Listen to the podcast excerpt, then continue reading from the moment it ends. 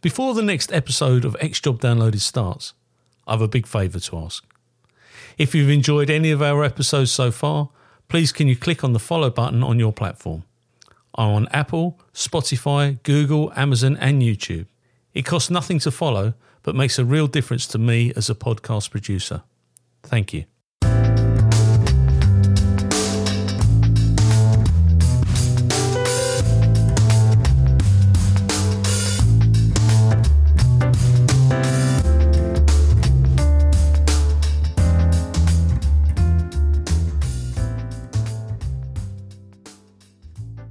This interview is being tape recorded.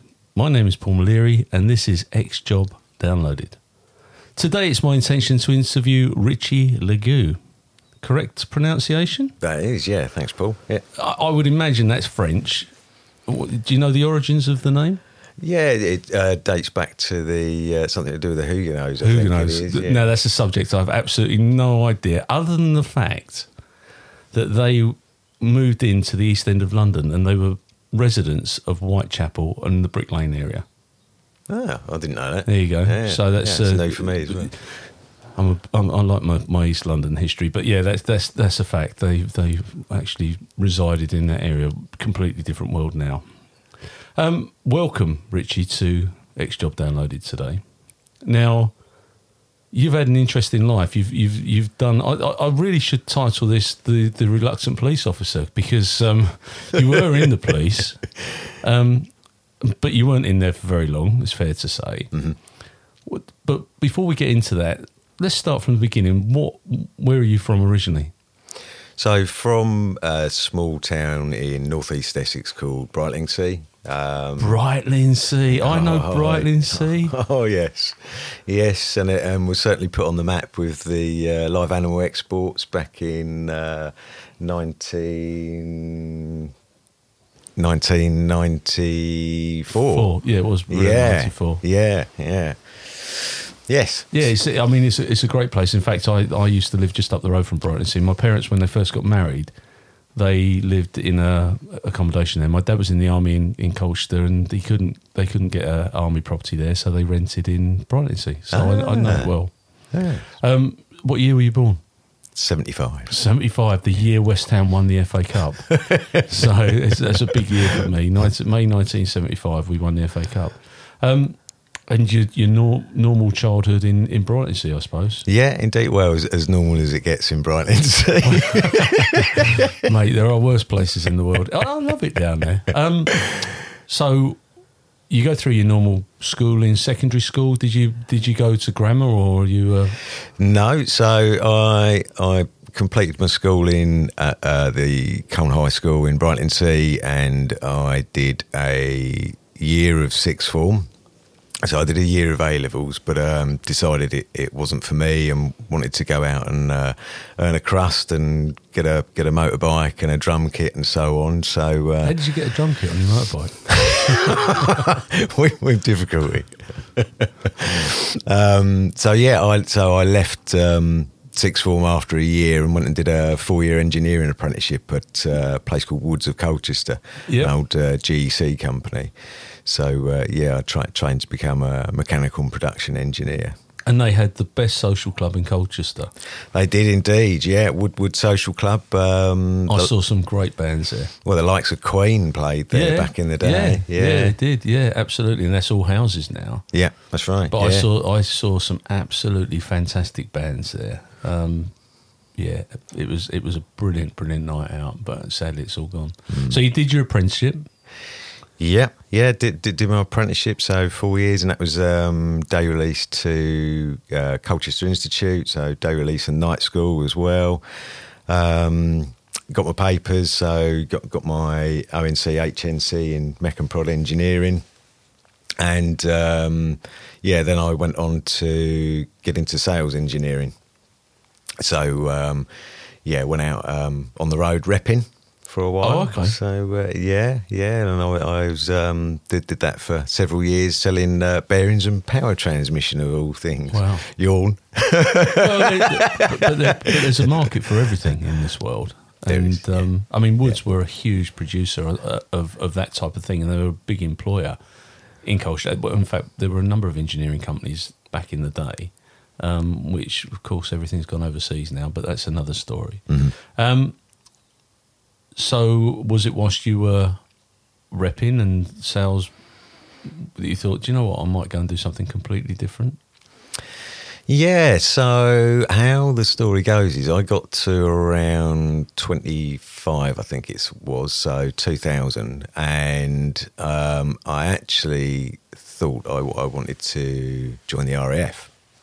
So I applied for a commission and um, I went through all the process, which was about a year from start to finish, from walking into the careers office in Southend to going to the Officer and Aircrew Selection Centre at RAF Cranwell in Lincolnshire, um, and undergoing all the aptitude tests and so on. Um, to to then be told that um, I, I hadn't been successful, um, which which was okay. You know, hind, and hindsight's a great thing. I think it was probably, probably a good thing. um, and actually, what, what it did make me laugh. One of the bits of feedback was uh, fr- from the uh, interview panel was, "Oh, la- lacks a bit of polish, apparently." So right? uh, yeah, yeah. apparently- I can't deny that. There's, there's you know, a bit bit of the older Essex geezer comes in now and then. There's so uh, that. so um, yeah, so I applied for that, and uh, also another piece of feedback was that um, I didn't have much in the way of uh, uniformed experience or team working experience. So what happened was I. Uh, I took that on the chin and I thought, right, okay, what, what have I got to do to improve my chances of obtaining that commission? So I joined the Auxiliary Air Force. I joined um, Oh, okay. 2623 Squadron at uh, RAF Honington, which is a regiment. So, um, yeah, my, my title was gunner there, albeit I, I only did, that for around a year because what I realised during that time was that um, that wasn't quite what I was looking for, fortunately.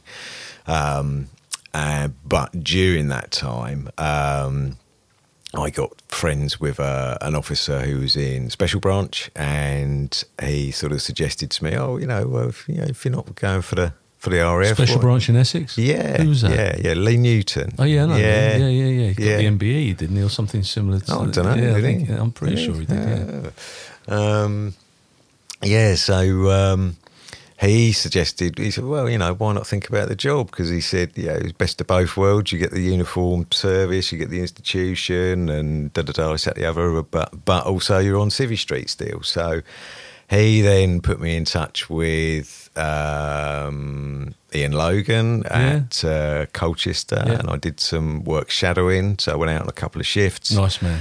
Yeah, yeah, good guy. Um, and he also introduced me to Steve Hutley as well on the dog Ah, section. well, we've done a podcast with Steve, and if you listen to the very first podcast that we did, it features Steve and his exploits in the Falkland Islands. ah, oh yes, that's yeah, yeah.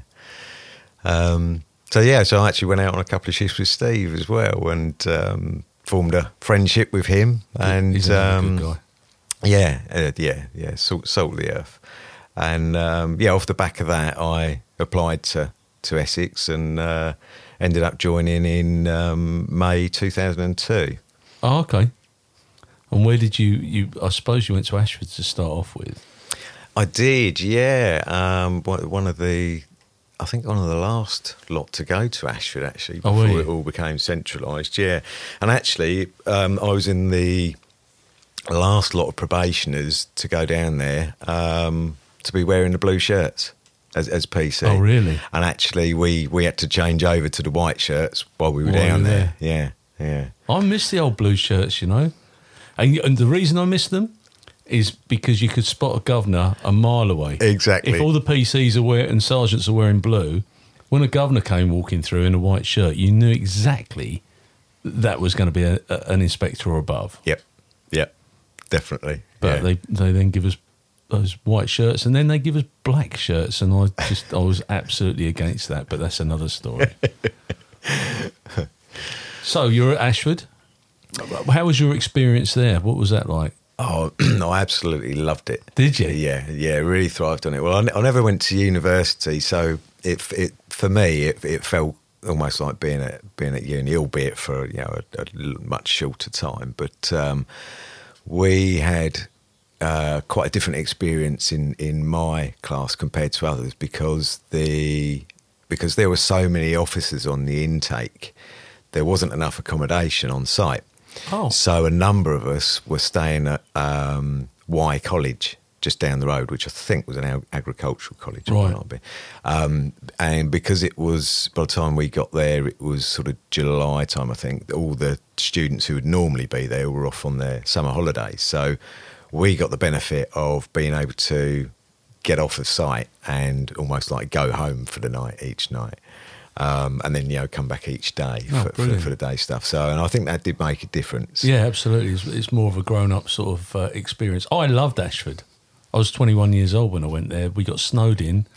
It was absolutely superb. It was, it, you know, the food was dire, but the actual experience itself, I, I absolutely loved it. Mm-hmm. But mm, I think that's where your characters are built, and unfortunately, it's all done in house at the headquarters now, and Yeah. You know they don't have they can't have those laughs that we had. And i suppose some of them were inappropriate but do you know what? It was a bloody laugh. Mm, um, yeah. so you pass out at ashford. Mhm. where do you go to as your first posting? Uh, so I got posted to Colchester Division.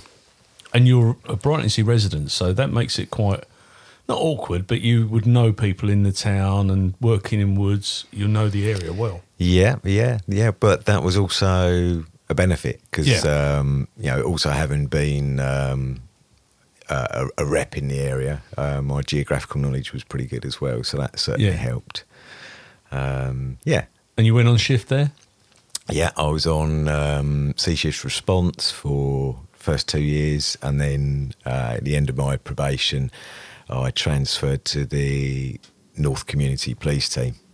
Okay and um, I inherited uh, St Anne's Ward, um, which is uh, also known as White City in, in Oh, okay, yeah, the salt of Earth- salt of the earth area. I mean, Yeah. it's um, for those listening. Uh, White City is a former uh, count. They're all council homes. They were built as council homes, and I had a lot of experiences there when I was on major crime. Mhm. Interesting enough, we, we had a fatal fire up there. Um, there was a, a number of things that took place up there which were, were pretty sad.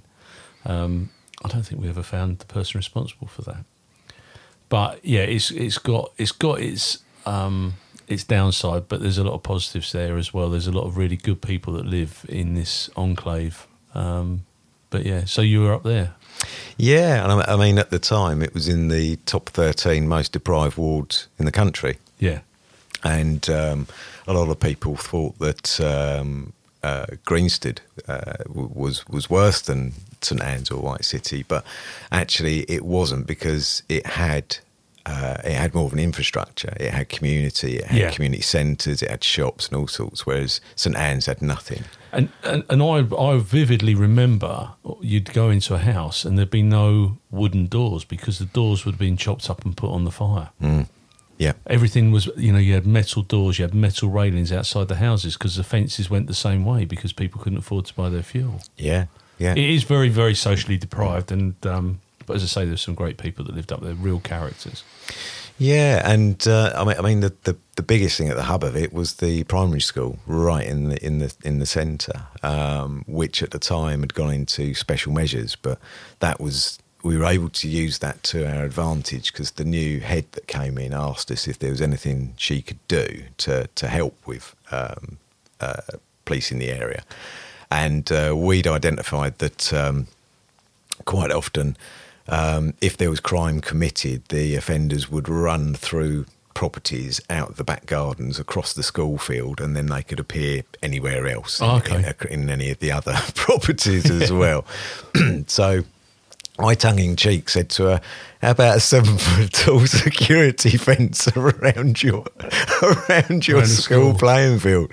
And you know what? She got it. She? She got it put in. Yeah, yeah, Wow. which which really helped. But yeah, we did other things as well um, to to try and sort of familiarise um, and and and desensitise the the younger population,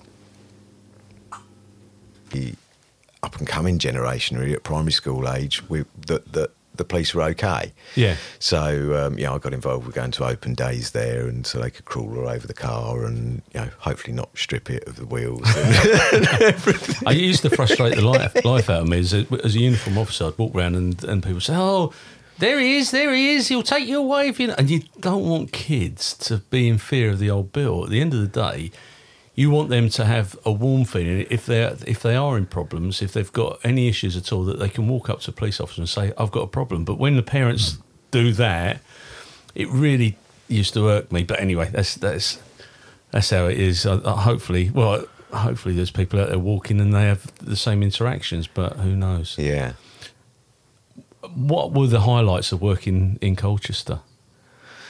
Um, well, one of the high, one of the highlights for me, in particular, was that transition from response across to community policing because it felt more like a proactive move. You didn't didn't feel like you were sort of firefighting all the time and just chasing your tail. So you could get down there um, grassroots level and actually see what was going on and, and do some preemptive stuff. And that for me felt uh, a lot more positive. Yeah. And you know, getting in with like the residents associations and stuff and doing some relationship building. Um, so around that time, that was that was 2004. ASBOs were were hot topics, and And you'd have had a lot up uh, there. Yeah, yeah. Um, I, I, Antisocial behaviour orders. that's right. Yeah, and I, I was instrumental in um, yeah applying for some of those, and um, I was also the first officer on division to secure a dispersal order for the division Oh, okay. and that was on um, St Anne's. Um, so that enabled us to uh, disperse groups of two or more people when Yeah, there was uh, stop them congregating and- yeah, that's right. I, yeah. I think that particular area, and there's a number of them in the UK, where the kids are, um, how should we say it? They're dismissed before they've even started. They don't get a chance, and it's they they get um, told. Well, not. I don't even think they get told. I think it's almost um, the the discrimination against them is subtle. The, the the schools try and help them, but society at large, if an, an employer, if a kid walks in and gives a particular address, the kid's already dismissed from that, that process because of where they come from. I think, anyway, I think that that's, um, and it's pretty unfair. Hmm, quite possibly. So how how long were you the um, community officer for St Anne's? Um, probably around ooh, about 18 months, I think it was, or so. And then my sort of final posting, if you like, was over towards um, Copford with um, Sergeant Matty Garrett. Sergeant Matty Gas. the um, I mean Copford. uh, So when I was a kid, when I was a kid, the um, police where the police station is, you have got the police houses on the left hand side as you face the the the station. Yeah. We lived in those police houses. Oh, when my dad came out of the army, that his first posting was Colchester, and we lived in the police houses. And next door to us was a lovely man called Eric Cayley, who was a former paratrooper. And and years afterwards, we discovered that his wife was from Pakistan, which is, you know, Dolly. She was absolutely lovely. Um, but yeah, so I know I know that area. And here's another one for you: the A12 came past the front door because the A12 Wow. wasn't built then. Oh, wow, blimey. Yeah. Yeah, so Yeah. the, the, Okay, by, the bypass. Yeah, so I, I know that well. So you're at Copford. I mean, you've got you've gone into a completely different stream of policing now. Mm, yeah, yeah. I mean, um, yeah, and uh, that fe- that was a, a bit more. Well, it felt a lot more sleepy to to be honest compared to White City. Yeah. so that was more like your your theft of hanging baskets sort of thing. But, uh, Yeah, different different clientele, and but still demanding for what they want. They still want their police service. I mean, Colchester's always. You think about it, it's it's a Roman, it's a city now, which I still can't get my head around. It's, it used to be the oldest recorded town, and now it's the oldest recorded city. But anyway, um, and it's a mixture of military students and the general populace, and but they've still got you know great values, and there's still you know there's still a great rapport with the police, and a long way to continue. yeah. So, what was the highlight of working in the rurals, apart from working with Matt Garrett, of course? Um, I, well, I, I think if anything, it was, it was well, it's probably a double-edged sword. Really, it was, um, it, it was quiet, which um, in some ways wasn't so great because um, you know you need something to keep you ticking over. Yeah. But that was also one of the bonuses as well that it, it wasn't Well, you weren't you flat weren't- out all the time. Yeah, yeah. So yeah, that was. Uh, Was it the there that you decided that you were going to make the transition out of the police service? Yes, it was. Yeah, yeah. Do you, do you think if you'd have gone to a, a different location, a different police station, you, you'd have stayed in there, or had you just had enough? No, I, I think um, I'd just got to the point where I'd, I'd had enough. I think um, subconsciously, I think I'd always wanted to, to try and prove to myself and everyone else that I could uh, be this upstanding pillar of society and hold down a responsible job. Because I'd always been a bit um, footloose and fancy free and a bit wayward. And um, I think p- part of me felt that I'd, I'd achieved that. And um, the the other thing that, that came out was that um, as, as part of the, the the nature of the work, I, I discovered that I had some um, mental illness which hadn't been um, you know looked into or, or discovered beforehand. Right, okay. So I had, I had some issues with um, anxiety and depression, and um, you know what what really helped was the fact that um, I was able to access some counselling for the first time in my life, and Within the uh, police service? yeah, yeah. Oh, well, not it. wa- It was organised within the police, Organised but, by the police, but, but- but independent. What what was the? Uh, if you don't want to answer this, I, I won't be offended. But what was the trigger that made you realise that you know your mental health wasn't as as good as it probably could have been? Um, hmm. Good question. Well presented. I think uh, I just. I mean, I I noticed in myself that my mood was wasn't where it used to be, and that I, there was a big change in, in my personality within myself. I think maybe an element of uh, vicarious trauma as well. Um, I was very much. Um, like I say, I used to be very sort of footloose and fancy free. And what I what I noticed and what my friends noticed who weren't in the job, um, that they all they all sort of saw that I'd become incredibly serious and untrusting, and um, had lost a, a bit of that sort of spark and zest Yeah. for life, really. Um, so yeah, and um, Were there were there experiences in the police service that that you and I don't want to drag this up, but but that you experienced that may have triggered some of that. You, you know, you say vicarious trauma, but we we as a collective deal with fatal road collisions, uh, sudden infant death, things like that, and they do sit in your subconscious. Whatever you think about that, they sit with you. We've all got our different ways of dealing with those those images in our photographic memories. But was there anything like that that you can sort of put your finger on and say, actually, that's what made the difference, or that was, or was it just a collective of issues? I, th- I think there was, um, yeah, there was a, there was a collective of issues, but there, there was one particular incident which um, really sort of stuck in my mind, and and I was wasn't really happy about how it had been dealt with by the organisation, Right. and um, and I just thought. What what am I doing, and what, what is this all about? And it really made me sort of. Can step, you can you tell back. us what that is, or you'd rather not say? Yeah, happy to. Yeah, I mean, I was um, first on the scene to uh, um, what had been called in as a hit and run, and um, got to the scene. I was tasked with doing some house to house, which was in town centre in Colchester. So I went into a pub to see if they had any CCTV. Um, by which point the uh, the victim had been conveyed off up to hospital. Um, so it's all, all being treated as hit and run at that Yeah. time. Um, Struck by struck by a car, and the car's left the scene. yeah, indeed. Um, until I'm then sat with the manager of this pub, uh, looking at the CCTV, and we see that this guy's frog marched up this road, um, where he's then um, hit over the back of the head with a uh, champagne bottle, and and uh, numerous guys then go up and took running kicks at his head. Oh. And um, so, yeah, then became a very different story. Yeah. To then get the call come through from ambulance that the victim had then passed away. So That's it- a game changer, isn't it? yeah, absolutely, absolutely. So from being um, on a on a half night, um, just uh, to, to, be- be on patrol around the town and being on a rest break to be called out to to uh, first on the scene to a hit and run to suddenly it changing to that was a massive game changer. Yeah, yeah, I can understand that. and um, and I, I felt like I was the, the catalyst throughout that whole event um, because I was then having to go down to the uh, public CCTV place at the time and review that, and there were officers saying, "Oh, I know that is that's so and so, um, it was that so and so who did it. He was in town earlier," and I was saying. No, it's not him. I can assure you it wasn't him because I saw him earlier and he couldn't even stand Yeah. and he was being like led away. He'd been made public enemy number one. yeah, and he was nicked.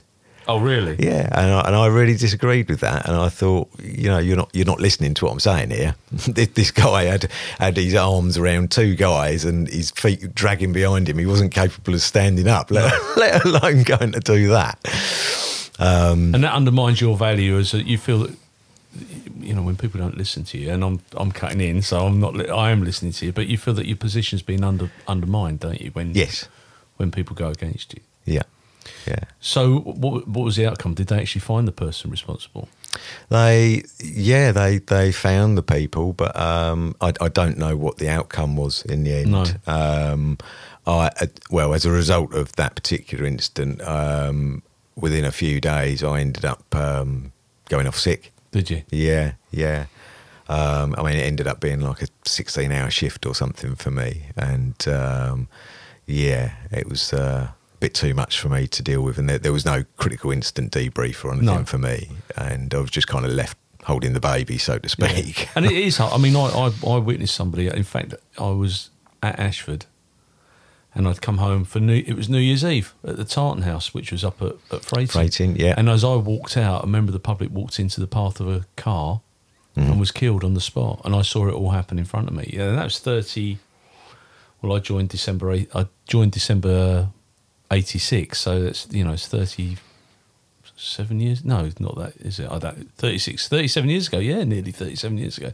But I still remember it. yeah, You know, and and that that does you know all these all these different things they do build up in your in your pot of rubbish, if you like, and then and, it, and then it all amalgamates, and then it causes you issues. So you've gone off sick. Is that what, when you got posted to Copford after you, when you came back from your sickness? or- yeah, yeah, That's right. Yeah, So you just you're disaffected, effect, effectively disaffected by the the police, Mm-hmm. and you think, well, do you know what? I'm going to go and do something completely different. hmm yeah. Uh, do you know what? That's a really brave move. And if there's anyone listening to this, hopefully they'll take heart in the fact that you can do it. yeah, Because I think we become, I became institutionalized. I love the police. I'm, you know, I'm really, really proud and passionate about it. But it is a institution, Mhm. and it, you know, as I say, it affects people in different ways. But you know, I think you're very brave to have made the step out. So you stepped outside. What was that like handing your warrant card back, and how did you feel? Fir- Firstly, thank thank you for praising me for for saying right. yeah yeah that, that's kind of you to say that. I appreciate that um, because it, it was a big step. It was Yeah. it was a, it was a massive um, decision to make, and um, I felt like it was the, the only decision I could make. Um, yeah, it was. It was. Uh, I, had, I had a bit, you know, quite a bit of ambivalence about it. Really, you know, uh, part of me was. Um, worried and frightened about what the future held. Uh, the other part of me was massively relieved that all that responsibility had then suddenly gone. Um, but uh, you know, there was a there was a sense of loss of um, you know the losing that comradeship. Yeah, Um, but it was the the right decision for me, and um, I think also having spent some time at the um, police rehabilitation place, Goring in Goring, uh, Flint House as it's known. Yeah. um, that opened my eyes up to a number of other stories that uh, other officers had told me about their experiences in the police, their their experiences with mental illness, and also maybe how they they'd been dealt with by their particular organisations, and there were certain particular stories that really stuck in my mind, and I thought, yeah, actually, the police is always going to be here, whereas I'm not yeah, absolutely. and um, so it was um, it was scary walking away.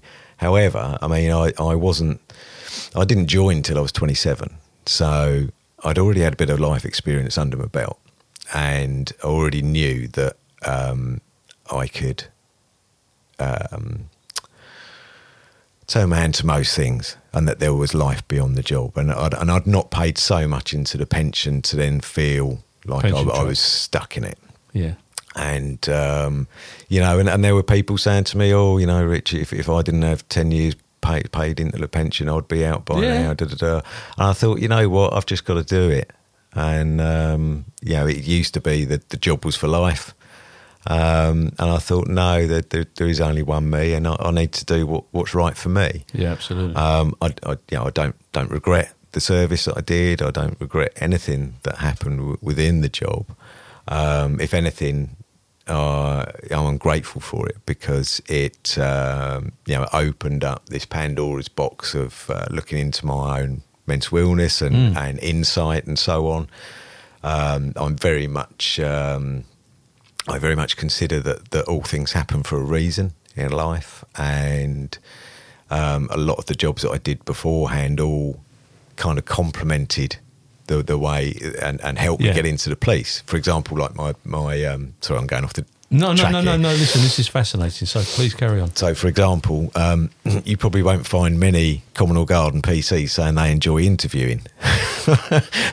mo- mo- most of them enjoyed being out and about on the on the street. Yeah. Yeah, you know, um, thief taking. Whereas um, having been tra- trained in sales and spent a number of years out on the road, meeting people I've never met before and interviewing them, um, asking various open and closed questions. And I will say it's manipulative because it is. Yeah, of course it is. It's because you're you're there to try and sell. You're there to try Yeah. and persuade them around to your ideas.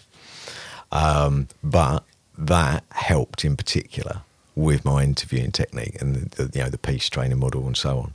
So um, I, I particularly loved doing interviewing Yeah. because it was it was a good way to actually not just look at the crime itself, but actually right, okay, what's actually gone on here? What's going on for the person in their mind? Why have they done it? You know, all the all the mens rea and all that kind of stuff. Yeah. That that fascinated me, and also that there's that there's that game playing with the solicitors and that as well. Um, and and I, you know, I actually absolutely loved no comment interviews as well. A lot of people hated them, but I I loved them because I could. I I knew the ins and outs of PACE and um, Yeah. firing the special warnings and so on, and um, yeah, just And it brilliant. is, it is. I mean, I obviously doing this, I like interview, but people like people, and I've interviewed a number of murderers, and whilst I don't like what they did, I found them fascinating individuals. And as you say, even if they make no comment, that's not a personal thing. That's the advice that they're given. The law, law of the land allows it, but they're interesting people, and if you can just delve into that, it, it really is fascinating. People are fascinating, and that's why we do X Job Downloaded Mm. when you uh, you've walked away, you've handed over your warrant card, and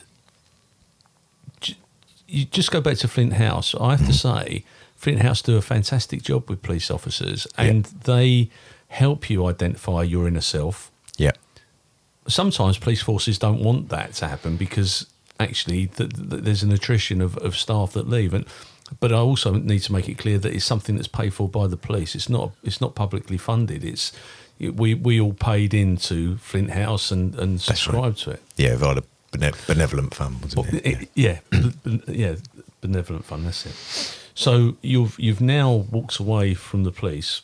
Your warrant card's gone back. That bit of plastic that used to get you on the tubes and save your life, and it did. You know, genuinely, that little bit of plastic. That was the only thing. If you produced that and somebody was kicking off, that that would either that would nine times out of ten, that would pacify somebody. They'd think twice about striking. They did then. I don't know what it's like now. They'd think twice about striking a police officer. Yeah, the, the the one person that's going to do it, they're always going to do it. But you've handed that all back. Yep. Okay. What did Richie do next? Well, I actually went and worked for a, a friend of mine. Um, so I went back into sales because it was what I knew, um, albeit in a totally different industry. So I went and worked for a friend of mine selling luxury log cabins and mobile homes. Well, there you go. they're very similar, aren't they? but um, yeah, I mean that that wasn't really by choice. That was more a case of needing to have something to go to when I left, Yeah. and and him kind of helping me out and me knew, knowing that I could do sales. But um, the the sort of game plan um, I, I had whilst I was in the police was that I'd realised that I preferred the the more em, empathic side of, of helping people and listening to people and victim care and that sort of thing, rather than the uh, the thief taking. So, um, whilst I was in the police, it, it kind of made me think, well, actually, what about you know health and social care, that sort of thing? Maybe I'd be more attuned to that. Um, because you know d- during um, those four years, not once did I use my asp, not once did I use my gas. You know, I just Right. just just use my mouth, Yeah. um, which to me was was the the best way. Yeah, in, in terms of conflict resolution. Um, and I thought, well, actually, perhaps my skills would be better suited to to somewhere else. And um, yeah, it, it wasn't until a few years later that um, I managed to break into that sort of sector. Oh, really?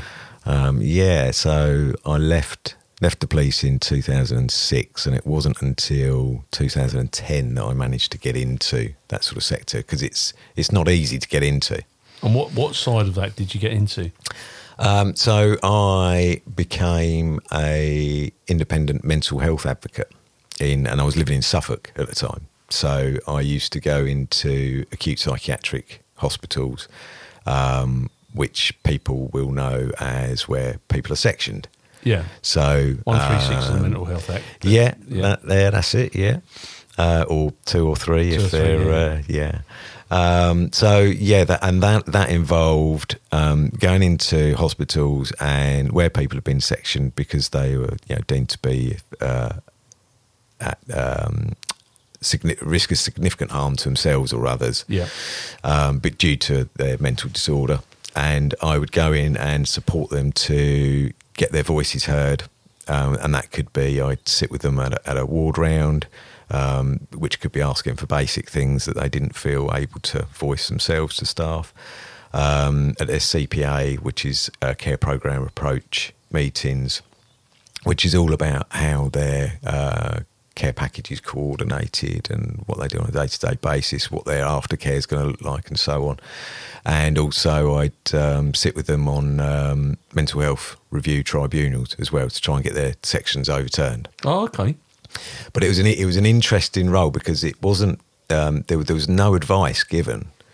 So as an advocate, you're it's quite an unusual uh, role in that you're you're going in, you're identifying what the problem is, and then you're exploring options, and then you're empower you're exploring those options with your client, i.e. the pros and cons, and then you're empowering them to make a decision. And whatever decision they make, you then support them with. And it could be that that decision you think is totally wrong and you think is, is, is an unwise decision, but that's not what you're there for. You know, you're there to sup- support that person so, so that they feel Yeah. um, in charge of their own Okay. Their own destiny. destiny. Yeah, yeah.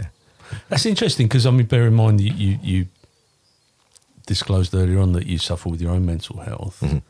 How was that going into a, a psychiatric unit that that with people with acute issues? How was that for you? Um, Yeah, it was. It, it was um, interesting. Um, how else could I put it? it in a.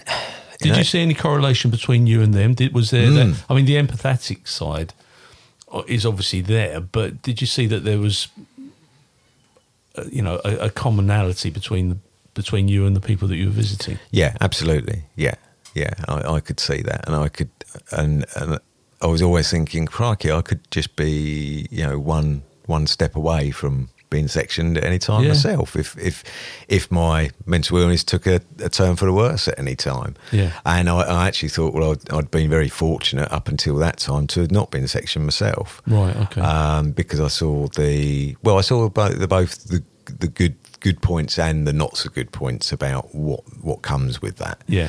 Um, and but in in a kind of selfish way, it also made me incredibly grateful that my mental illness had never been that bad Right. for me to warrant being sectioned. So that was uh, kind of a blessing in disguise as well. Yeah, and, and uh, what sort of experiences? I mean, I, I've been into um, psychiatric units. I had a colleague who um, discharged a CS spray in a mental health unit in Harlow, and it went through the air conditioning, and uh, it literally everybody had to go up there and, and, and, pick up the pieces. Literally, where someone had been extra violent. Mm-hmm. Did you experience it? Because it there is an unpredictability around some of the people that reside there. Yeah. Did you experience some of that? Um, not in that particular unit. I did in another unit, which was um, a low secure hospital. So um, low secure for people with comorbid uh, learning disabilities or autism with mental illness as well. Right. Normally with a, a, forensic background. So um, they, they could have been uh, sex offenders, for example, on section 3741 um, sections of the Mental Health Act, which is um, uh, which are uh, sections used by the uh, legal system, so impo- imposed by the courts. Oh, okay, yeah. Um, Detained at His Majesty's pleasure, and yeah, yeah. So in they're in a low secure hospital as opposed to prison because they're deemed to be ill rather than criminally culpable. Right. Yeah. So, um, yeah, I, I, certainly saw more violence there, but n- never uh, aimed at me. Um, uh, but th- those those uh, sort of locations and environments were quite intimidating. Yeah, for sure. And um, you know, you're on a heightened state of alert all the time because yeah. you just didn't know what was going to happen next, and um, you know, having to sit in padded rooms and so on, and and making sure that you sat near the exits and and had a panic alarm with you, and so on and so forth. Um, yeah, yeah, it was. Um, that was quite. That was quite triggering, actually yeah, when I when I look back on that. Mm. Um, but again, rewarding and and fascinating to see how, again, how people's minds work. And the staff within those units do a fantastic job, and they have to part up with an awful lot. Mm. You know, I, I, I, used to sit on the, the, the board at um, at Harlow with the, the community mental health team, mm. and you know they, they really had some difficult characters to deal with. Mm. Yeah, and they, they have to go through an awful lot. The, the only thing I found really difficult is that the staff would wear normal clothes, and the, the the people that resided there. And when I first went there, I was like, "Should you be going out that front? yeah, should you be going out that front door?" But anyway, we we digress. Um, how long were you doing that particular role for? So I was that was on a fixed term contract. So I was doing that for a year, and then I moved on to um, another advocacy position, which um, was uh, at that same low secure hospital, um, but also it was sort of dual role. I used to do NHS complaints. Oh, okay. Ad- advocacy as well. Right. So both both parts of that role were were particularly busy. Um, yeah. yeah. Did you enjoy it? Not overly. no, well, look, you, you, your honesty is overwhelming, and you know, as I said to you before, if you don't like something, you're clearly one of these people that will, you will make the change. Mm-hmm. You won't wait for the change to make its mind up for you. You will make the change. Yeah. So where did you go to from there? So from there, I went to um, adult social care in for Suffolk County Council, and I was a community care practitioner um, with the uh, specialist um, East Dementia Cluster, I think oh, it was. Wow. So, yeah, so I specialised in moderate to advanced dementia for two and a half years. Well, my hat goes off to you, mate. Thank you. My mother in law's got dementia and she's now in a home, and I tell you, it's heartbreaking. It is the disease that nobody wants. I've got friends that have been diagnosed with it, and it is absolutely heartbreaking. So, well mm. done, mate. Thank you. Yeah. Yeah, and again another another eye-opening experience. Interestingly, what what um, what I've tended to do throughout my uh, the sort of later part of my life is push myself into areas which have frightened me, just just to um, push myself out of my comfort zone and and to continue that that um, that learning. So when I was a mental health advocate uh, to start with, I was a bit um, wary of the people with dementia, and and it was nothing to do. There, there was no sort of discrimination on my part in terms of anybody having a dementia. It was all my ignorance around lack of under, Yeah. lack of understanding. Yeah. I didn't understand it, so I was scared of it, and saw all this this behaviour and was like, "Oh, that looks scary. I don't want anything to do with that." And I, and I ended up thinking, well, actually, the only way I'm going to overcome that is to push myself into it. Get out of your comfort zone, Rich. You know, go and do Yeah. something about it. So that's why the dementia role really appealed to me in um, Suffolk County Council. And interestingly, while I was doing that, we used to work quite closely with the other teams as well. And there was another team that specialised in learning disability and autism, and they used to speak quite a lot about their experiences. And again, I was like, "Oh no, I don't don't like don't like the sound of that. No. That sounds really challenging." And I don't. And again, it was like because I didn't understand it, so I pushed myself to then go and work in learning disability and autism as Yeah, well. good. So um, yeah, like I would say, all these all these things have had uh, um, a subsequent uh, natural, organic sort of outcome, really. Yeah. So yeah, So we've we've we've gone through that. We've we've done the the, the autism and um, special needs element as well. What Mm-hmm. what ha- happens next? Oh crikey! Um, where are we up to? Um, oh, you're like this. The total change. Go on then. so then I've had, so uh, uh, one of the issues with, with these types of jobs in the uh, voluntary sector is that they are all dependent on funding Of course they are. because a lot of them are uh, run by charities. Um, and um, yeah, so a lot of them are fixed term contracts. So, you know, a a year's fixed term contract is great, but towards the end of that year, so eight, nine months, you've got one eye on the horizon already, just in case that funding isn't there again. Yeah. So, um, in the advocacy role where I was supporting people with learning dis and autism, that role came to an end and I didn't have anything to go to. So I found myself out of work um, and came across, you know, came across a bit of a, a, a flat period in my mental illness again because of not having anything to go Yeah. to. And um, a, a friend of mine suggested that I go and do some bits for for another one of his pals. So, which was in building and construction. So I I, I went and did I went and did some labouring because I thought, well, you know, I'm not proud. I, I can turn my hand to most things. Um, I need the money. I've got daughter to to support. I've got bills to pay. Yeah. So um, I went and did that temporarily, and um, But how was your mental health at this time? I mean, it's about feeling valued. And When you become unemployed, you don't feel valued. How how was your overall mental health? Oh, it was, it was uh, pretty pretty much uh, rock bottom. Um, yeah, yeah, yeah. You, when you when you're um, you know quite sedentary and you, you know you can't um, you can't see the point of anything, and you know it's, it's difficult to get out of bed, let alone get out of the house, and so on. So, you know, it was a real blessing in disguise for my friends to sort of come round and say, "Look, what about this, Rich?" Um, and actually, it was a godsend because um, doing something that was so practical took me out of my head stuff and um, put me in a, in a small team of other other guys where there was a bit bit of banter and stuff as Yeah. well. And we were away a lot, which was you know which was okay. And um, I ended up sort of doing a bit of project management in, instead, and, and becoming self employed and stuff, and and doing that for a bit for for for my pal. Um, but again, um, things got on top of me a bit with being away so much, and um, I was also drinking a lot as well with the sort of nature of the work we were doing and the, the after hours socialising. Excessively? Yeah, absolutely. Yeah, yeah, that really took off.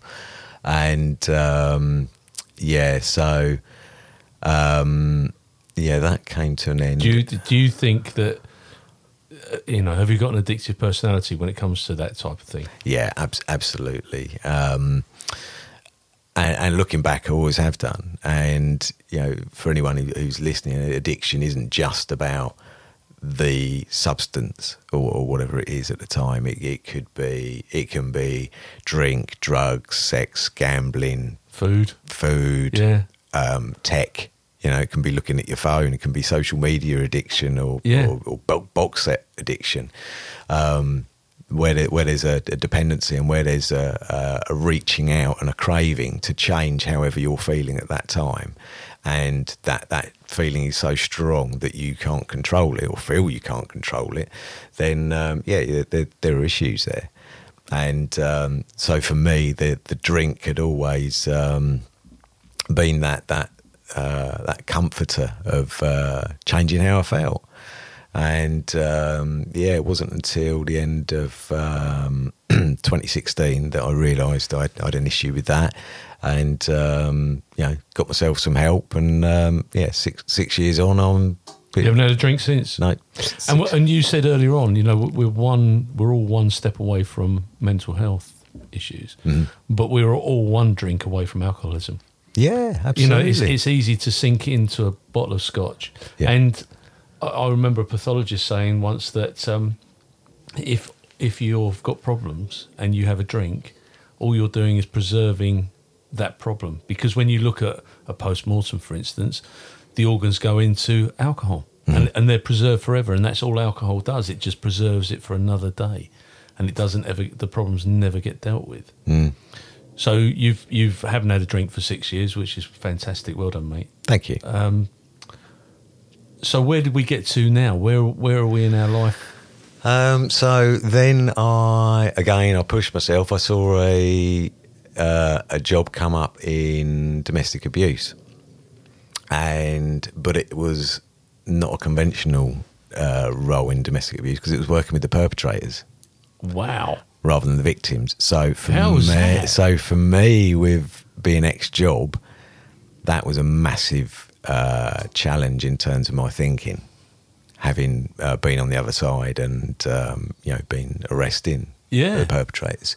So I I went for the job because I thought, well, again, I want to push myself out of my comfort zone, and I, I'd, I'd, there's always uh, two sides to the story, or more sides to, to the story anyway. And I thought it would actually be really interesting to see what it's like from perpetrators' point of view and find out what goes on in their heads. So I then worked on a pilot program for uh, a pilot project for two years um, called Drive, and I was employed by Relate, the fam- Yep. family counselling people. Um, so yes, I work with uh, high risk perpetrators of domestic abuse. So those are the ones who are most likely to either significantly harm or kill their partners. That is fascinating. and that was we focused on um, pro-social modelling, uh, motivational interviewing, and uh, behavioural change. So we used basic um, cognitive behavioural therapy models to try and um, yeah get through to them and change how they thought. And um, you know what I thought, e- e- even if um, I just stopped maybe one assault against a partner, I thought that's enough for me during those two years. Yeah, no, I, I absolutely agree. And did you deal with um, both sexes, male and female, or was it predominantly men? Um, in theory, I could have done, but all, all of mine were men. Right, yeah. And uh, that statistically, they are more likely, More to- likely. li- to be Yeah. men. Yeah. Um, but again, yeah, that, that was a that was a fascinating role. Yeah, I bet. Um, and a lot, a lot of these guys, you know what? They'd, they'd, they'd sometimes they'd sit down and they'd be in tears in front of you, and and it would be because they'd never had the chance to actually tell their story, not their story from the perspective of whatever the incident or incidents had been, but nobody had ever sat down and listened to what happened to them. and why they were in that situation. Because I wonder, and this is my, you know, my, my police head, I wonder how many of those have been the victim of violence in their own homes prior to getting involved in a serious relationship. So it could have been, you know, the slipper from the mum, slipper from the dad, you know, uh, beaten up by a brother, whatever, and they're they're seeking their retribution in their partners because their partners are, are a are a soft touch by comparison because they couldn't fight back to those individuals. They're now fighting somebody that they profess to love. Yeah, and you know, in, in a funny way, they they do love them, um, but it's um, it's a sentimental love. It's it's uh, it's attachment Yeah. rather than love, Yeah. and it's uh, Yeah. it's uh, an unhealthy attachment, and it's because of primarily uh, learnt behaviour from being a child. Yeah. and that could be either wit- like as you say, witnessing uh, abuse or um, experiencing it themselves, and, and and looking at what they call ACEs, adverse childhood experiences, and uh, trauma, and so on.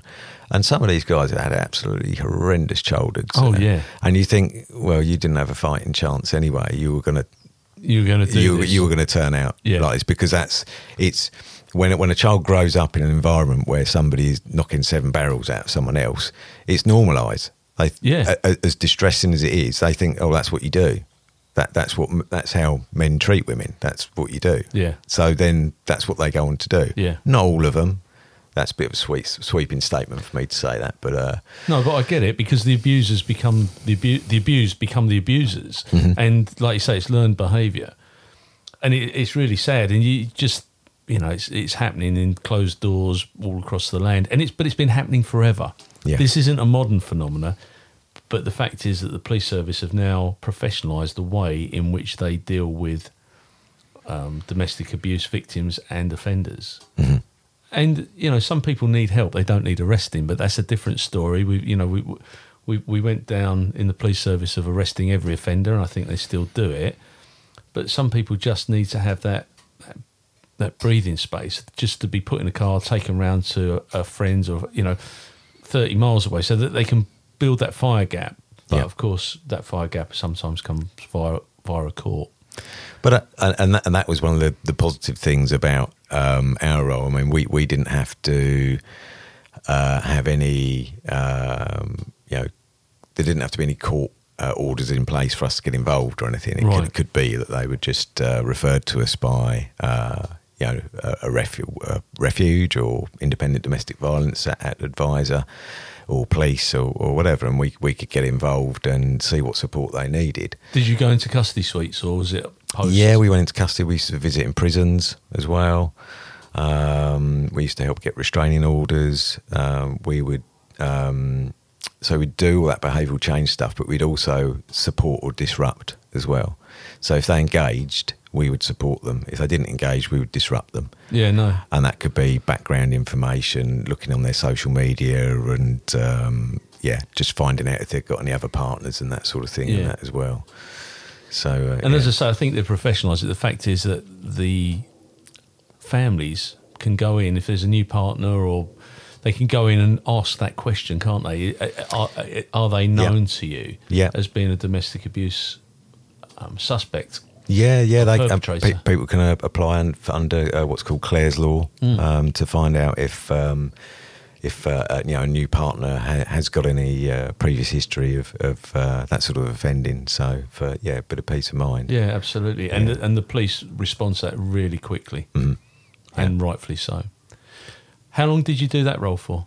That was uh, two two and a half years, Right. I think it was. Yeah, And does that bring us up to where we are now? Or uh, not quite. No, uh, no. I'm not rushing no, you. I'm no, no, you're fine. You're fine. How long you got? we haven't gotten to religion yet, have we? Um, so after that, I thought. Um, so again, that was a fixed term contract, and that was coming to an end. And I thought, right, okay, actually, I'd like a bit of a change because that was quite an intense role, as you can imagine. Yeah. And um, yeah, so I decided I quite fancy doing something totally different again, and um, I went and trained to become a driving instructor. Well, you, you can't get more different than that, can you? Well, you say that, but you know what? It's the same set of skills, though. Yeah, yeah. You're, you're sat there, you're listening to people, and you're. I mean, it's not so much instructing now; it's it's more coaching.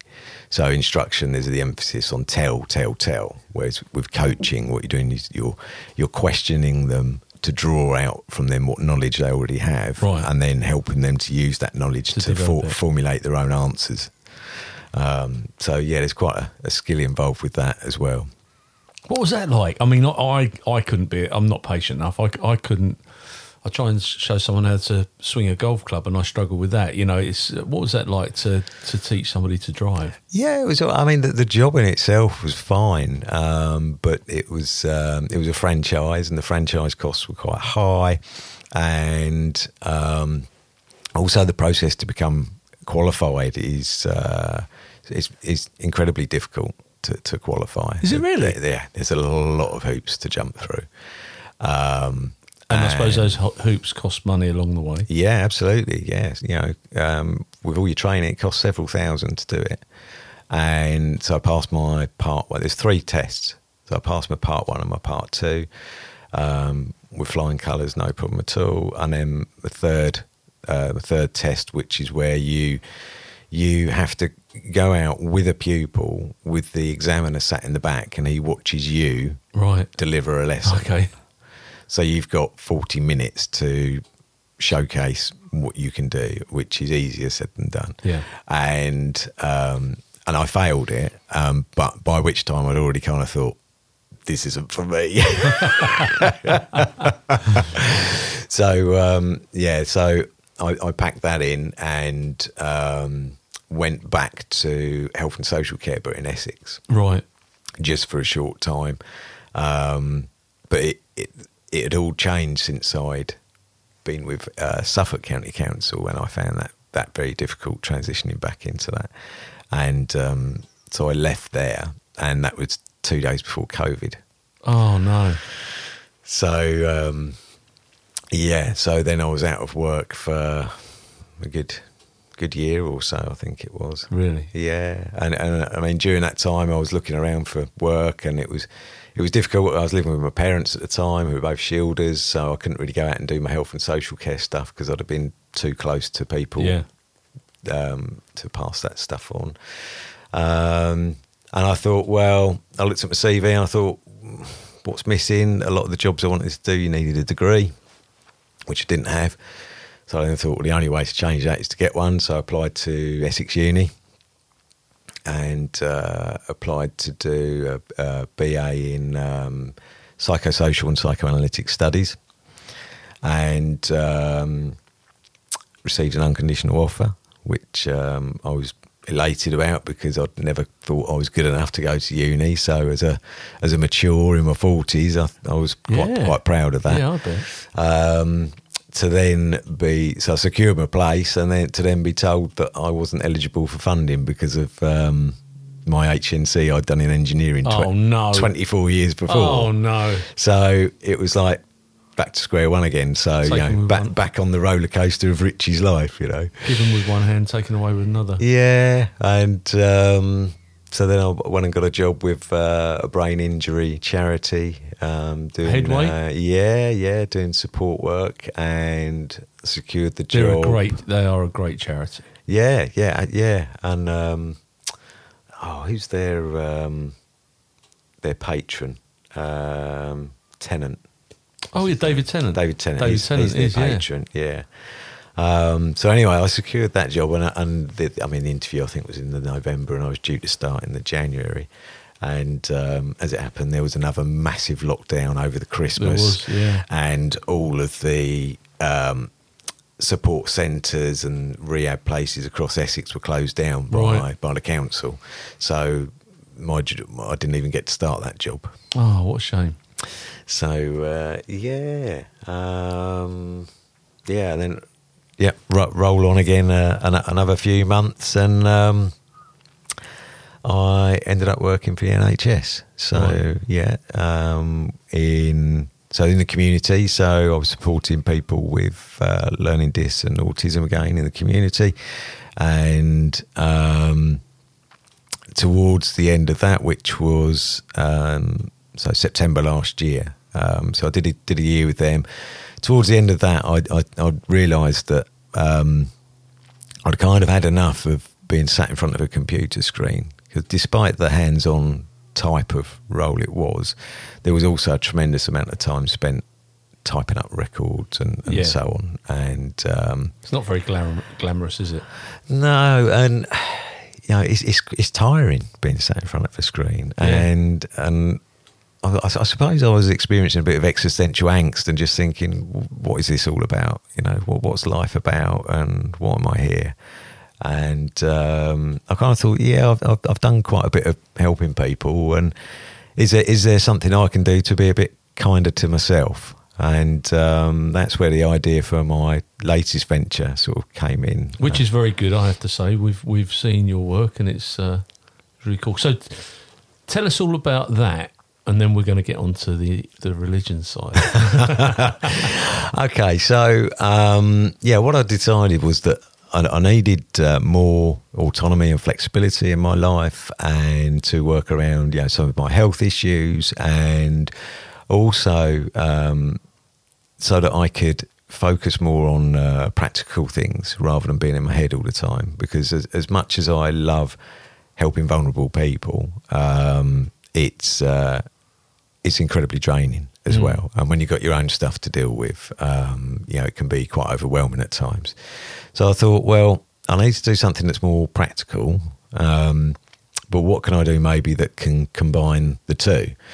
Uh, so I came up with the idea of um, doing being uh, a gardener come handyman and uh, so self-employed and i thought well what i'll do is i'll retain my dbs check so people can see that um, you know I'm, I'm, clear in terms of criminal record i can yep. be trusted and um, get the public liability insurance which i've got but also market myself as dementia friendly because one of the things that I, I saw when I worked in uh, dementia was that uh, a lot of these older people were being preyed upon by rogue traders, yeah, ca- absolutely, cowboy traders. So either people coming around and overcharging for work, or um, maybe they'd go in and um, you know distraction burglaries, yeah, um, or they'd go in, you know, and little old Doris would have 50 quid in their purse and they'd, they're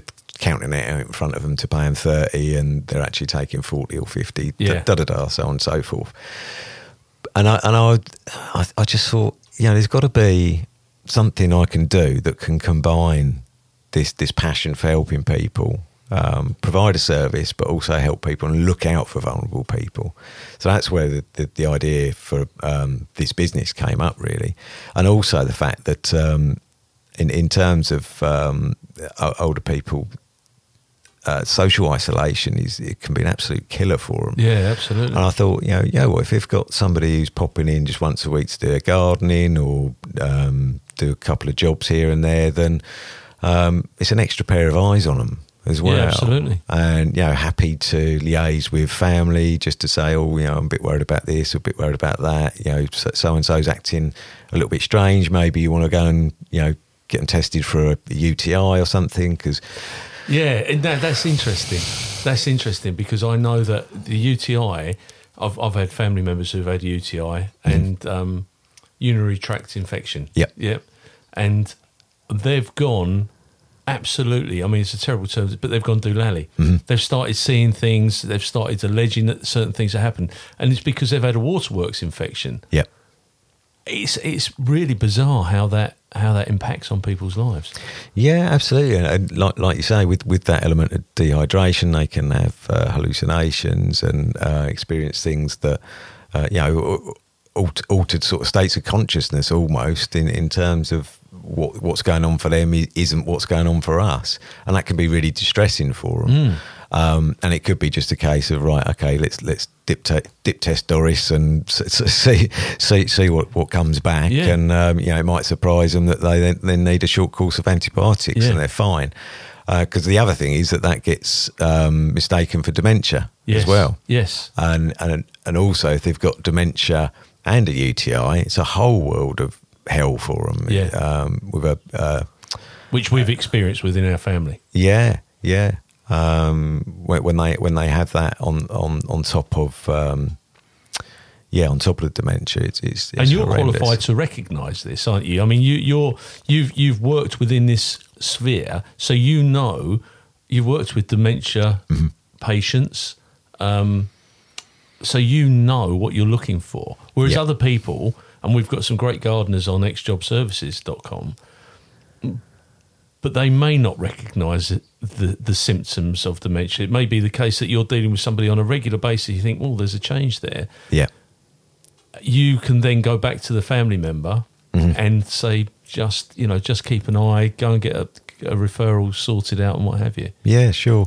I have to be a bit careful when you say qualified. I'm, uh, I mean, I've got a diploma in health and social care, but I'm not degree um, no, educated. I, I, I, and, I will um, take back that. but, but you, but you, but, but your recognition of such issues is such that um, you can you can recommend. Yes, yeah. And, and I mean, also, I mean, I, I had a, a guy I was doing some gardening for during, um, yeah, during, during the end of last year, and um, he told me that he was diabetic, and I saw that he was starting to look a bit wobbly while he was talking to me, and um, sort of sussed out he was starting to have a hypo. So Oh. it's like, right, okay, where's your glucose tablets? Let's go and get you sat down, and um, you know, Yeah. was was able to help him like that. Um, you know, an, another good thing is one of one of my customers. He said, "Oh, I like it when you come round, Richie." He said because it's it's the the garden was my pride and joy. I can't get out there now because I'm you know because of my mobility. He said, "So when you come, I I like that I can trust you and I can come out whilst you're there." That if I do take a fall, I'm not expecting you to pick me up, but at least there's somebody who can You get deal get help Yeah, and um, that's really nice because he, you know, I set up a work platform and he comes and sits out on that sometimes, Oh, and we we have a bit of a yarn, and he uh, imparts some of his knowledge about some of the, the flowers and stuff like that, which is, which is nice, and um, yeah, that's good. And, and I mean, another another sort of benefit is that um, some people. When they find out that I used to work in dementia, will ask me certain things about it, and I'm able to say, "Well, did you know you're entitled to this, or did you know you can have this assessment or that assessment?"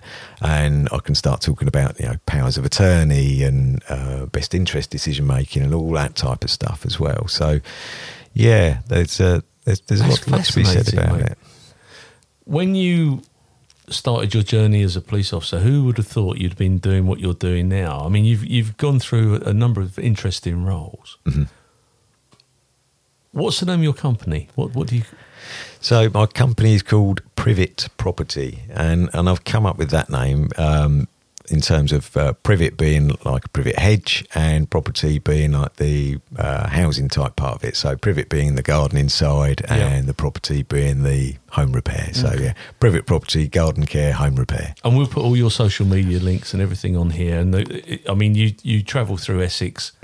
Um, you're based in South Woodham, but you've got quite a, a wide coverage. You'll go pretty Yeah. much anywhere to, to, to work. Right. So, sir, you're a practicing Buddhist, aren't you?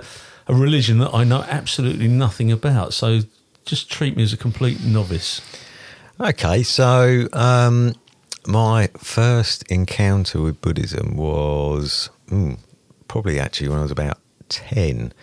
I was at a family friend's and um, with my parents for Christmas do, I think it was. And um, their eldest son, who was about eight years older than me, he um, he'd always been uh, non-conventional. So, and I remember like seeing his room, and he had like a he had like these weird and wonderful things, and he had like a clock which was powered by electrodes in potatoes or something like right, that. And It was all stuff like that. I was like, I was uh, quite intrigued, and uh, so I found it. You know, found out he was into Buddhism, and um, not that that really sort of inspired anything at the time, but um, that's my sort of first recollection of thinking, oh, there's there's something a bit different out there. And then when I was 17, 18, so yeah, 30 years ago, a friend of mine used to go to meditation classes in Colchester, and all my pals used to mock him for it. And I, I thought, well, rather than acquiescing, I'm I'm going to go and see for myself what it's all about. Yeah. And it was it was Buddhist medita- meditation, and um, I went along and learnt the two main types of meditation that they do, and the order member there, his, his name was uh, Harsha Prabha, that's his ordained name, and Do you have an ordained name? no, I, am not ordained. No, no. Okay. Um, yeah, Hakuna Matata. There's no need to worry. if we do this again in eight years' time, and that's my ordained name, that will be funny. Yeah, we will. We will come back and visit. Um, and uh, I, this guy was just the most chilled out guy I'd ever seen in my life. It was just like he was like he was floating. Right. He was, he was just so relaxed and peaceful and and just uh, you know his focus and his concentration and it was just amazing. And there was just a lovely, calm, relaxed aura in, in the place. Um, and um, like I say, I was 17, 18 at the time. So um, I I went along a handful of times and thought, yeah, I like this. Um, but the, the, the draw of um, sex, drugs, and rock and roll sort of uh, You took, over instead, really. And um, yeah, you know, I was off playing with drums in bands and you know, going out drinking and um, seeing girls and stuff. So yeah, that was my first proper encounter with it, really. And then um, roll on many moons later into start of 2018. Um, I had a health scare at the start of the year. So I went to have a, an ultrasound on my kidneys. And um, whilst I was having the ultrasound, they said, "Oh yeah, they, we've located the kidney stone." Da, da, da. Oh, and uh, the tumour's still there on your liver. Um, yeah, so um, you know the, the the results will be through your doctor in da da da amount of weeks. And I was like, "Tumour? What tumour? What tumour? Oh, oh, didn't you know? Yeah, no. Oh, well, right, okay. Well, um, yeah, there, there is a tumour on your liver, and um, so, but we'll let the doctor talk to you about that. So, how long did they think that the tumour had been there then? I, I, I don't know. They, they didn't. It didn't the- allude the- to that yeah, bit. Didn't allude to that or anything at the time. So I came out of there um, in a, a, a bit of a state, um, thinking that's it.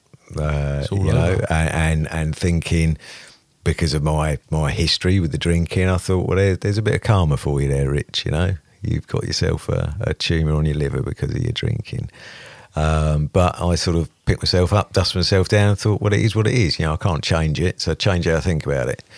Um, so I went away and I thought, well, I can't, I can't do anything until I've got the formal results from the GP or consultant, anyway. Um, but w- also, what happened around that time, I'd lost a lot of weight. Uh, I'd lost like a couple of stone within a month, and uh, had major tiredness and a, a number of other worrying symptoms. Um, and um, you know, off the back of that, my my sort of mood then um, plummeted because of that as well. And also, I'd, I'd just then convinced myself I was going to die. yeah. yeah, I get it. And so I then thought, right, um, bucket list. So I got my bucket list out, and one of the things on there was to go to a Buddhist retreat. Wow.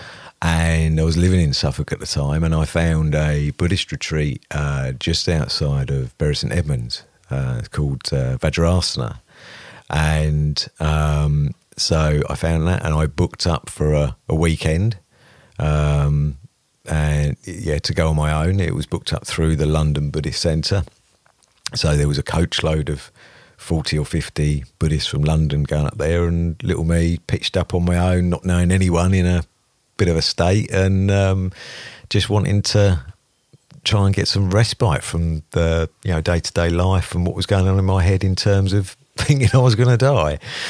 Um, so I went along to this retreat, and um, you know, so that was a Friday afternoon through to a Sunday afternoon, and uh, it was it was well life changing. It was just Was ama- it? amazing, just um, being around um, other people who were so calm and collected, peaceful, um, and who had seemed to have.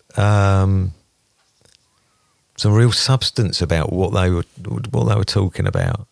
Um, no, there was no.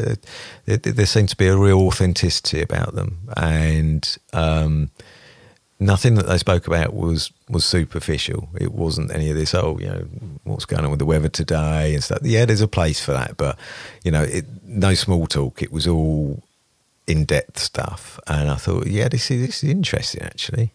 And um, I learned how to, well picked up the meditations again from what I'd done Yeah. thirty odd years before or whatever, and um, they came back very quickly, and very quickly I was able to um, uh, go sort of inwards and, and focus on myself and develop that insight. And I took part in some of the rituals in the shrine room as well, and it it was like um, the only way I can describe it is like it was like a, a coming home Right. uh, just something very in in your heart center. You, you you can't even. It's really difficult to to intellectualize it, and um, But it made you feel really comfortable. yeah, there was ju- just something very homely about it, and uh, What are the values of, of being a Buddhist? I mean, there's crikey, where do you start? I mean, for for instance, I've I've recently become a, a Buddhist mitra, and mitra in uh, Sanskrit means friend, so friend of the of the order. And um, what that means is that um, I consider myself to be a, a Buddhist, and um, that uh, you know I am agreeing to try and live by by the precepts, and we have um, uh, five sort of precepts, which are they're not like vows or anything like that. They're not rules. They're more like sort of guidelines to Okay. tr- try and live your life by. And you know the the basic sort of precepts that I live by are. Um, you know, not causing harm to anyone or anything. Um, so, for instance, I, I live on a plant based diet. Yeah. Um, I, I transit well off the back of that that um, retreat, that one weekend retreat in 2018, uh, where it was a vegan diet for that weekend. Yeah.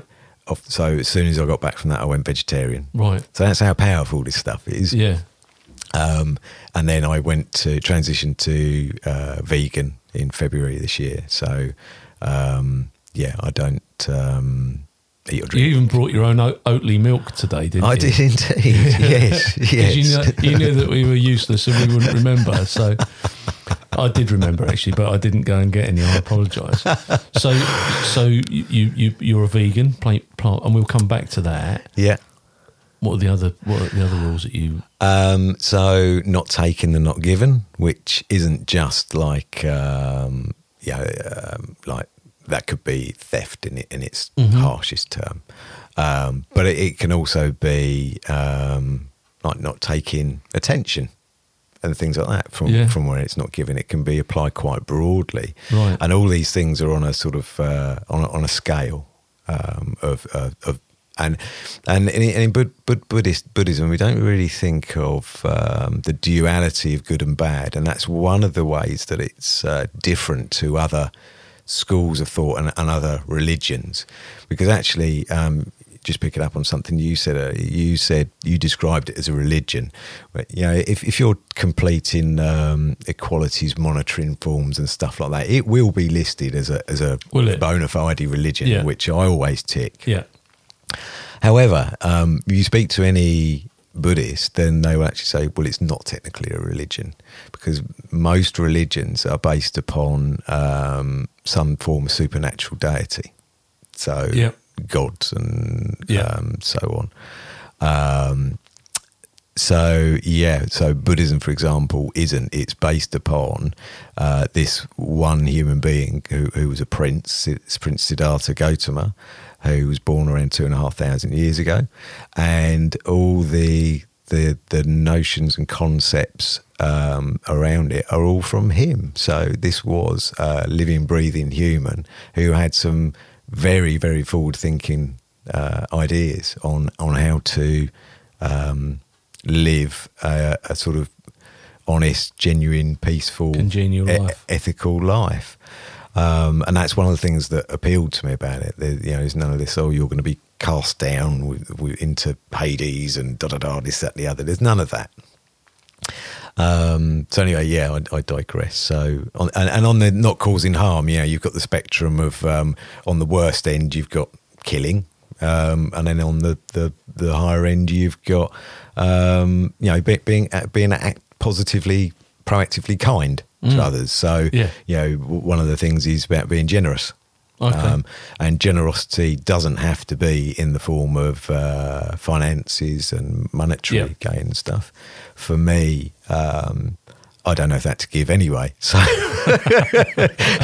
but what you will get from me um, as either uh, a friend, family member, acquaintance, customer, whatever if you know me, um, I will give you my time. Yeah. And that to me is the most precious thing because you can't get time back. No, you can't. You're absolutely right. Um, so what you, yeah, I, I, I like to invest in people because I am uh, genuinely interested in in people, yeah. um, and and see their value, and um, like to harness um, their good qualities really. So um, yeah, there's there's a couple of the precepts. Another one is uh, what they call um, right speech. So it's about um, you know not lying, not being dishonest, Yeah. and so on. And um, and that can be even down to like uh, white lies and stuff as well. Really? So so it's Are about you having a nice time today? I am indeed, and and that, yeah, that is yeah, that is the truth. um, but uh, and, and I mean, a lot of that can be well, a lot of Buddhism is about self development. Um, so that can be about building your self esteem and your assertiveness, so you actually feel confident enough to be able to speak the truth. right. Um, That even, makes sense. Even though it might not be what someone else wants to hear.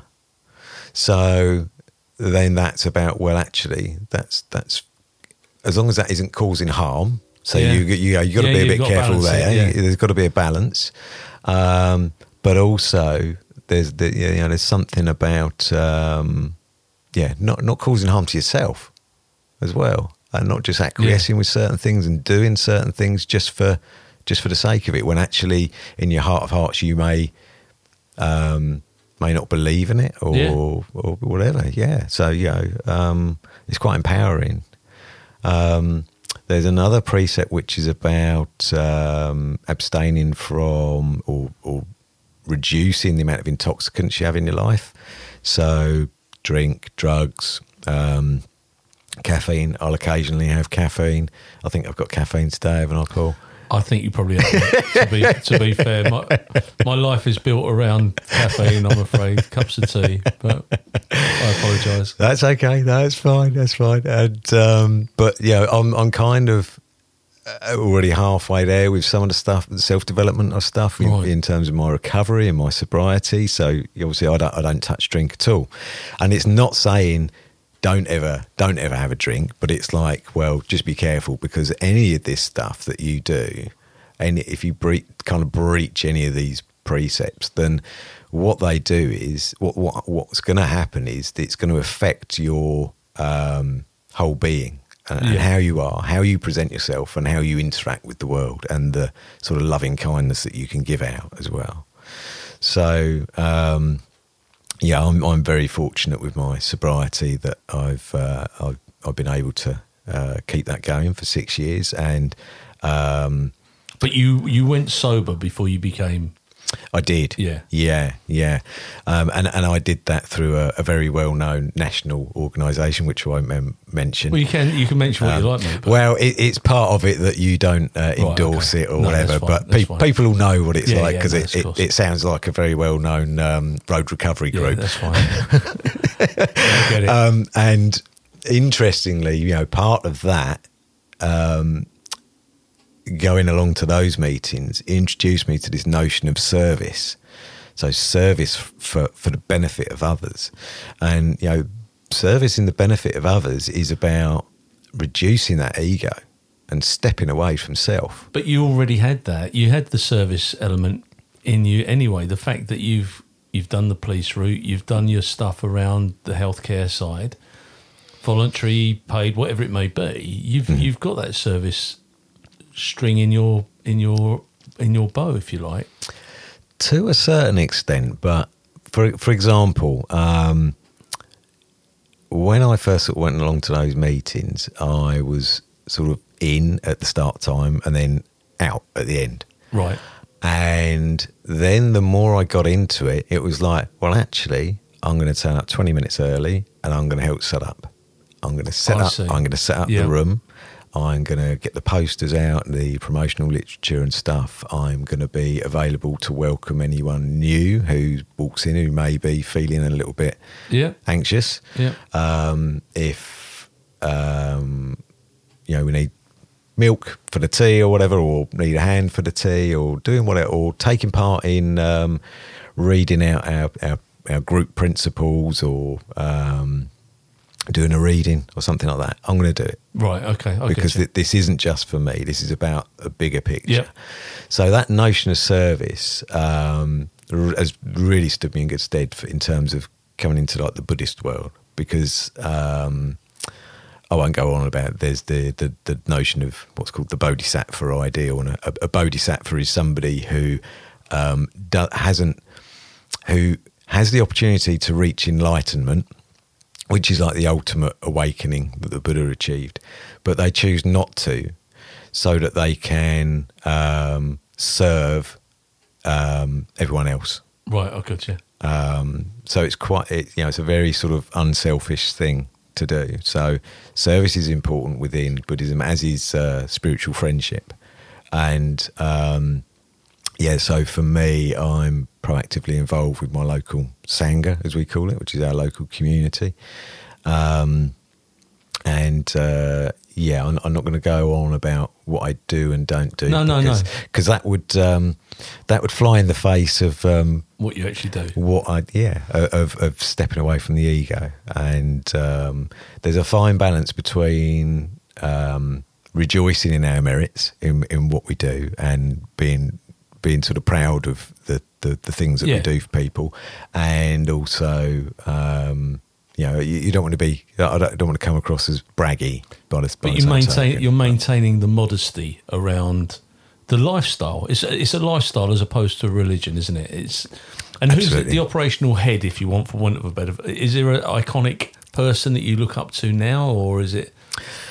Uh, the Buddha, mainly the Buddha. I mean, the um, we when you sort of deepen your practice, um, you you say you're you're you're going for refuge, and you go for refuge to the three jewels, and the three jewels are the the Buddha, the Dharma, and the Sangha. So the Buddha is the the idea of the uh, awakened mind. Uh, the Dharma is the, the Buddha's teachings, which is the, the, the truth and the way um, how things really are, as opposed to how we, we perceive them.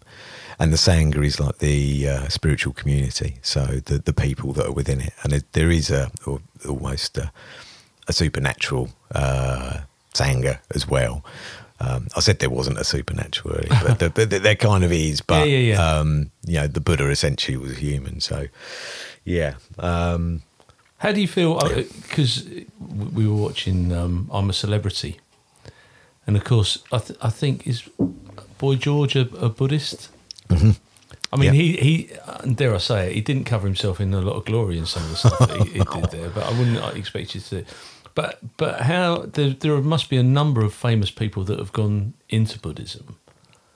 Um, how does that sit with you know the ego side? Because obviously they're getting up and performing, and when you get up and perform, there is an element of ego that gets involved with a performance.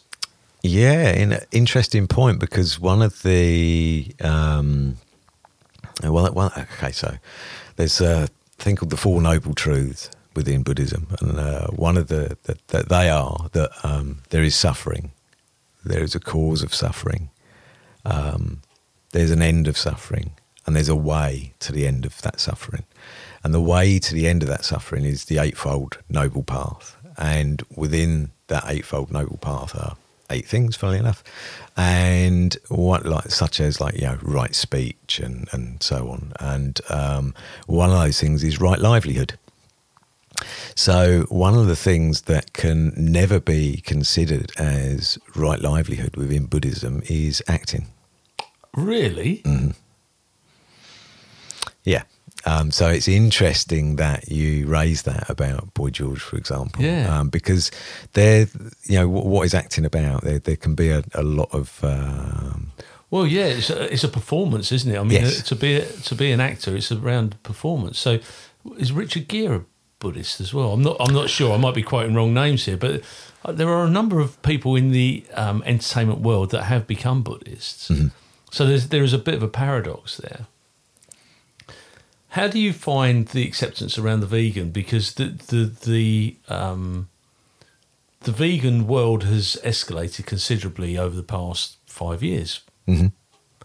Um, how how do you find that now? Do you think there's more accessibility to to food, plant based foods, etc.?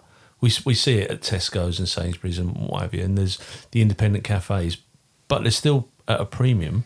You're still paying a lot of money for plant based foods. Sure. Yeah. Uh, how do you how do you feel as a vegan? I, I mean, I, I do eat meat, and every every meat lover says, "Oh, I love animals." Well, I do love animals, but I eat meat as well. You know, and I, um, how would you convince me not to eat meat? I, I wouldn't even attempt to. Well, you're I, a you're a kind man. It's it's not for me to impart my views on you. No. Um, okay, that, well, that's kind. Uh, I could I could read you a, a poem that I wrote about veganism, and that might make you think twice about certain Yeah, things. no, I, I get it. um, but you know, maybe food, food for thought. Pardon the pun. But Yeah. um, you know, if you like animals that much, would you would you eat your own dog? Well, no, exactly, and I, and I do get that element of it as well. You know, it's a it's a healthy debate. Um, but how do you find it? You know, as an acceptance as being as being a vegan in 2022. Yeah, I mean, um, I mean, a- a- acceptance-wise, um, in terms of other people's views on that, uh, I, I I have no view on it. Um, everyone's entitled to their views, and I don't proactively force it down anyone's neck that they should be vegan and should live plant-based. Um, and that's kind of where my advocacy past kicks in Yeah. quite nicely because I'm able to say these are the facts these are the pros, these are the cons. You make your own mind up. Yeah, no, that's Um, because I'm not, I'm not in control of anyone. very diplomatically dealt with, sir. But uh, you know, in, in terms of range of products out there, it is increasing. Um, but you do pay a premium for it, and that that is disappointing um, because it it is a healthier alternative, and yet um, uh, people are priced out of making that healthier choice. And it's ridiculous. I mean, we, we are, whilst we eat meat, we are big vegetable eaters as well. And vegetables are cheap. Then you don't have to spend a lot of money on a bag of carrots or broccoli or what. So for them to develop it in, this is a question I've got for you, right? So if and and this is a bit controversial, and I apologise, but why do they make vegan burgers and vegan sausages? Why do they make them, uh, you know, to to look like chicken pieces? What is the why does that happen? Why do you think that happens? Well, it's marketing. I, I get that, but but it's you know I'm asking the bloody questions here, but but you can you can see the point I'm making. If if it's that mm-hmm. abhorrent, then why are they marketed and sold as being almost almost meat like? Yeah. Like, for example, like the Greggs sausage rolls, Yeah, absolutely. which, if you've ever tried a vegan Greggs sausage rolls, they're delightful. Are they? Yeah, even, Other brand- even, no, I care, even- yeah, other brands are available. But yeah, you recommend e- them? e- e- yeah, absolutely. Even meat eaters would say the same. Yeah. and would struggle to tell the difference. we do eat we do eat plant based stuff as well, you know. So Yeah. it's not we're not um, we're not one dimensional. But but it is interesting that that it is marketed in that particular way. When I suppose it's to draw more people into that way of life. Yeah, I, I think so. And, um, you know, food manufacturers are cottoning on to the fact that plant based is a growth industry. And the way to attract more meat eaters into that is to make plant based foods look like meat Right. so that the mind is still seeing meat. But the taste buds are, and well, to a certain extent, the taste buds are tasting meat Yeah. Yeah. They are. But they it hasn't got all the nasties in it and isn't isn't um, you know ruining the planet and so on. Um, So here's the debate: if we had, um, if we all ate vegetables, we wouldn't need we wouldn't see cows because we wouldn't the, we wouldn't have them, would we? You know what what what we, we or we'd have a surplus of cows. Um, how does that work? I don't I don't uh, you know it's a it's a question I haven't got an answer to. Well, would we have a surplus of cows, or would we have? there- There's only a surplus of cows because we've bred them. Yes, but if we didn't have them, what happens? What happens next? There would be um, natural selection in terms of how that, how they live. Would, would, would, would we let them wander through the through the open lands? Well, why not? We, we it was humans who domesticated them in the first Well, place. Well, yeah, I, I accept that, but um, yeah, no, it's, but it's an interesting debate, isn't it? Yeah. it's like Yeah. it's like the guy that I interviewed who, who does the shooting. If um, it was explained to me once that if we didn't have um, paid for shoots, then we wouldn't have the amount of pheasants flying around because they introduce pheasants and partridges and, and so on and so forth. So, but it is an interesting debate. Um, Richie, before we go any further, I'd like to say it's been brilliant. Oh no, I've got one more question. What are you doing on Christmas Day? This is we, we're we're four days before Christmas. What are you doing Ah. Christmas Day? Well, quite quite unconventionally, and compared to everyone else's Christmases, I'm choosing to go to the London Buddhist Centre in Hackney for the day. There's a day retreat, ten till four, and uh, we'll bring a shared vegan lunch. So we'll, we'll bring something along, and it'll be a day of um, you know meditation, ritual readings, and just uh, nice, tranquil atmosphere. No no festivities, trees or decorations. No. Oh, sorry about that. Yeah, no, that's all right. no King's speech. um, yeah, and um, yeah, I'm, I'm fortunate. I've got no pressing family matters this year, and respectful of that. Uh, you know, some other members of my family want to do their own thing, and um, yeah, like I say, I've recently become a mitra, so my commitment to the the Buddhist way is is um, deepened, and um, yeah, so I'm quite happy to go and do that. Um, because uh, largely a lot, a lot of people that celebrate Christmas, it's it's through conditioning. Um, you know, we, we're conditioned to think a certain way from a very young age that this is this is what you got to do. This is the norm. Yeah. and um, there is another way. Before we go any further, is there anything you'd like to add, alter, or change about today's interview? No, I don't think so. No, I've absolutely, I've really enjoyed today, and I know that the listeners will as well. For somebody who said, "I don't know what I've got to talk about," you've done bloody well, mate. So, thank you very much. Um, I don't know how to say it. I, I wish you all the peace in the world, and um, I hope you get everything that you need. Thanks ever so much, Paul. All right, mate. Thank you. Take care. Cheers.